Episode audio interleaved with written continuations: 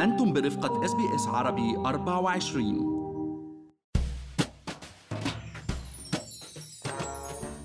فتحت الحدود الدولية أبوابها. وبالأسابيع المقبلة رح تعود أستراليا لاستقبال المهاجرين اللي ناطرين صار لهم سنتين ليبدأوا حياة جديدة بأستراليا. وأيضا في فئة من الشباب والصبايا الأستراليين كمان كانوا ناطرين الحدود لتفتح ليسافروا ويقضوا سنة ال gap year بدول العالم المختلفة. وللقادمين الجدد والمغادرين من أستراليا رح نبدأ اليوم سلسلة من ثلاث حلقات بنناقش فيها مع المحلل الاقتصادي عبد الله عبد الله أبرز الأمور المالية اللي يجب أخذها بعين الاعتبار في حال كنتم من الواصلين الجدد. أو المغادرين. معكم مرام إسماعيل من بودكاست لنحكي عن المال. الجزء الأول من سلسلتنا أي هاي الحلقة مخصصة لتوضيح المصطلحات العملية والمالية يلي لازم تعرفوها وقت توصلوا على أستراليا. بس خليني أذكركم إنه كل اللي بنقال بهاي الحلقة هو على سبيل المعلومات العامة فقط وليس نصيحة خاصة.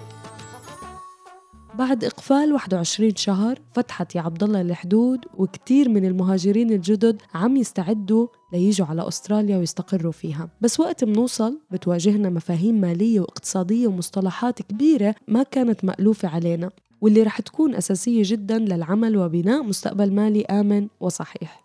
مزبوط آه، مرام ضروري كتير نحن نفهم السيستم بأستراليا. كيف بيشتغل وكيف الأمور بتمشي لنقدر نقلع بالبلد يعني بشكل ثابت ونستفيد من الفرص آه، المتاحة. بس خليني أقول يعني اليوم الموضوع مش سهل أكيد مثل ما كنت عم بتقولي وفي كتير من الأنظمة المالية آه، نحن كمهاجرين آه، بتكون جديدة علينا. مثل النظام الضريبي وتفاصيله المتعددة نظام التقاعد أو المعروف هون بال super superannuation. متطلبات سوق العمل بتختلف وغيرها الكثير من الأمور. هي اللي آه، ممكن ضروري نعرفها نحن كرمال نقدر نقلع صحيح. لهيك اخترنا إنه نعمل هذه الحلقة اليوم لتكون نوع من دليل مالي عملي ونتمنى أنها تختصر كثير من المسافات آه، على القادمين الجدد. أول شغلة بدنا نحكي عنها عبد الله هي سوق العمل ويلي معروف لكثير من المهاجرين إنه مش سهل الدخول له وإنه الشركات الأسترالية دائما بتفضل الخبرة المحلية. بس هذا الشيء ما بيعني اللي ما عنده خبرة محلية ما رح يلاقي شغل. أكيد اليوم مرام استراليا بلد كبير واقتصادها أكيد اقتصاد قوي وهو اقتصاد ينمو بشكل دائم. يعني نحن إذا استثنينا العام الماضي يلي تراجع فيه الاقتصاد بسبب أزمة كورونا مثل كل اقتصادات العالم بنلاقي إنه الاقتصاد الأسترالي كان بحالة نمو مستمرة بآخر 30 سنة. ودائما معدلات البطالة عم بتكون آه، مستوياتها متدنية. يعني اليوم في فرص عمل متنوعة بالبلد ولكن آه، يعني متعارف عليه نوعا ما بال business culture خلينا نقول إنه الشركات اليوم تعطي دائما أولوية لأصحاب الخبرة المحلية. مع العلم إنه في كتير من الوظائف آه، معروضة ما بتلاقي اليد العاملة المؤهلة بقلب البلد من هون.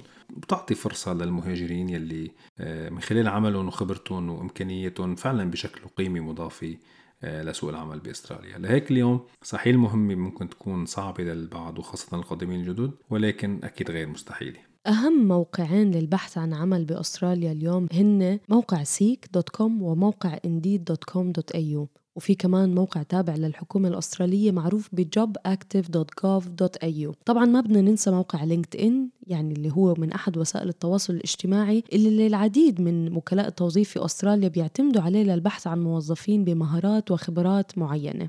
فعلا مرام هيدي نقطة كتير مهمة عم بتضوي عليها قصة LinkedIn لأنه اليوم في آه، ناس ما بتعطيها كتير أهمية. ولكن نحن بوجودنا بأستراليا ضروري نعمل profile على الموقع ويكون في كل المعلومات الصحيحة والدقيقة عنا مهم تكون المعلومات دقيقة.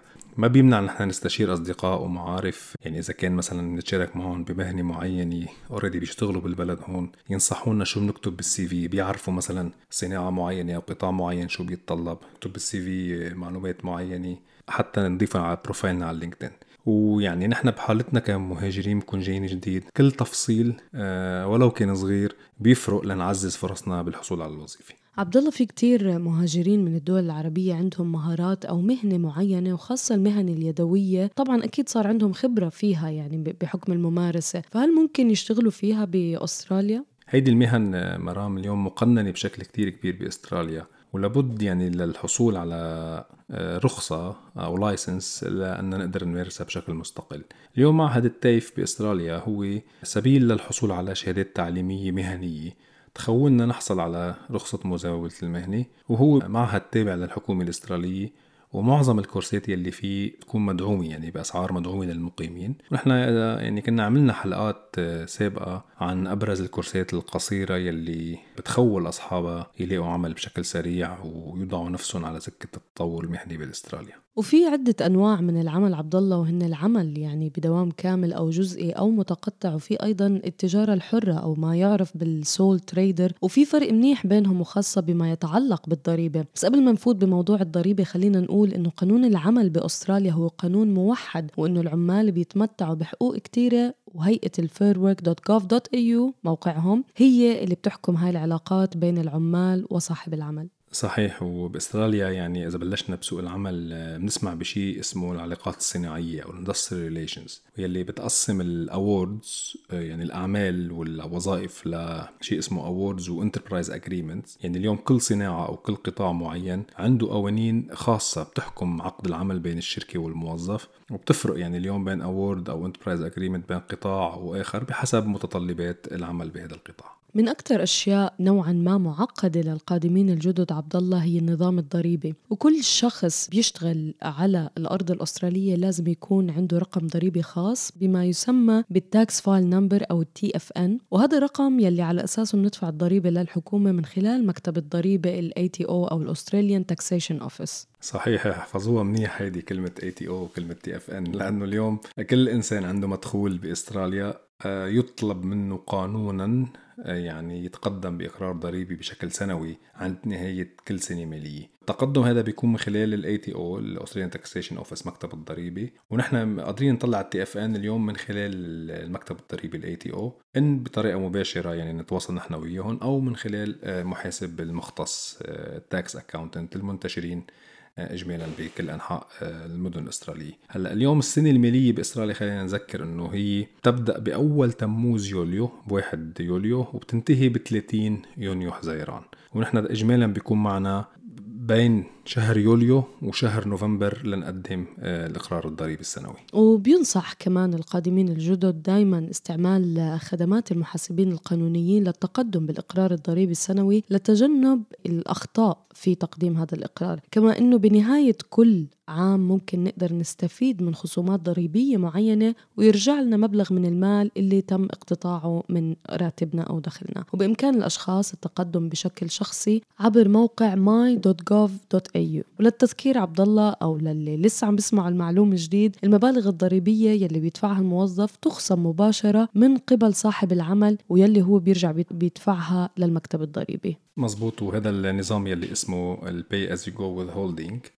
ال PAYGW يلي بيتم احتسابه على أساس الراتب الأسبوعي للأشخاص آه، وفق معادلة الضريبيه التصاعديه يعني اليوم أستراليا في خمس شرائح آه، ضريبية ممكن تختلف بين سنة وتانية بطبيعة الحال. وبيتم تعديل هاي الأرقام آه، أو هذه ال brackets الشرائح كل سنة بالميزانية السنوية يلي عادة بيقدمها وزير الخزانة الفيدرالي بشهر May كل سنة. هذا في حال قررت الحكومة إنها تعدل هيدي الشرائح. بطبيعة الحال بيقدمها الوزير الخزاني للبرلمان وبيتم إقرارها بالبرلمان. هلأ اليوم آه، هيدي تقريبا يعني معظم آه، قوانين المالية بأستراليا. إذا بدنا نشوف شوي هيك نمرق على بسرعة على taxable income يعني كيف بينحسب بتنحسب الضريبة. اليوم في خمسة bracket مثل كنا عم نقول. في يلي أي حدا بيقبض تحت 18200 دولار على أساس سنوي هاي أكيد ما بيدفع ضرائب. هي بتكون اسمها tax free threshold ال bracket الثاني بين حوالي 18000 ل 45000 بعدين من 45000 لل 120000 من 120000 لل 180000 وبعدين أي شيء فوق آه، ال 180000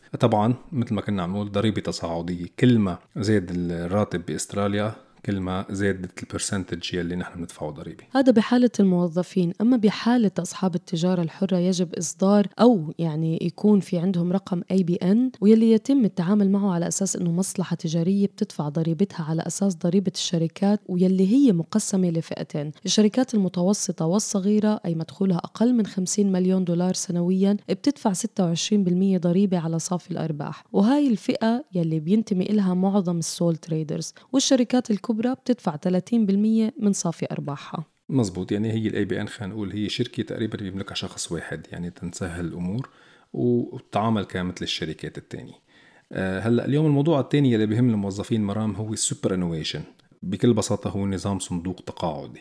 بحسب القانون اليوم الأسترالي بيتوجب على صاحب العمل دفع 10% إضافية على على الراتب لصندوق السوبر.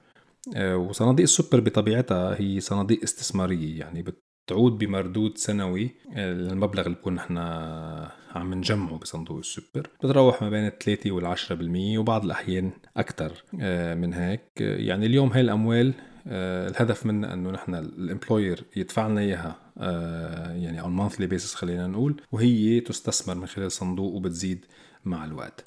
هلا اليوم بحسب القانون الحالي الموجود حاليا رح تزيد نسبة السوبر كل سنة نص بالمية لحديت ما نوصل لعام المالي 2027 2028 وقت بتصير 12% من قيمة الراتب. ومثل ما كنا عم نقول قبل كل القوانين المالية بأستراليا اليوم ممكن تتعدل بحسب قانون آه، مشروع قانون الميزانية يلي بيقدمه الوزير الفيدرالي وزير الخزانة الفيدرالي بماي كل سنة. اختيار الصندوق التقاعدي أو superannuation fund هو من حق الموظف إجمالا. القادمين الجدد بيختاروا الصناديق اللي بيحبوا يتعاملوا معاها طبعا إن كانت تابعة للشركة أو الشركة بتتعامل معها. ولكن أيضا بالإمكان بأي وقت تغيير الصندوق ودايما الأفضل يكون عندنا صندوق واحد مش عدة صناديق لتعزيز طبعا المردود أو الربح عليها.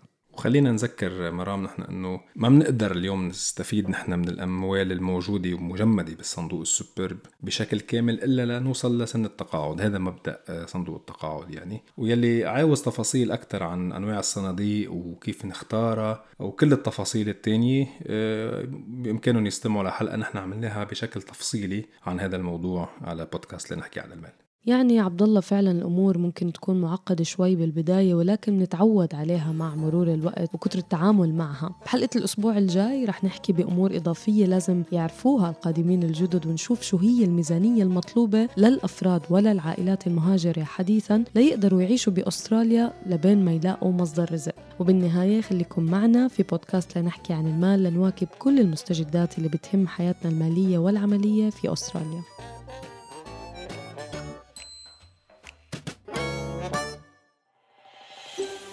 هل تريدون الاستماع إلى المزيد من هذه القصص؟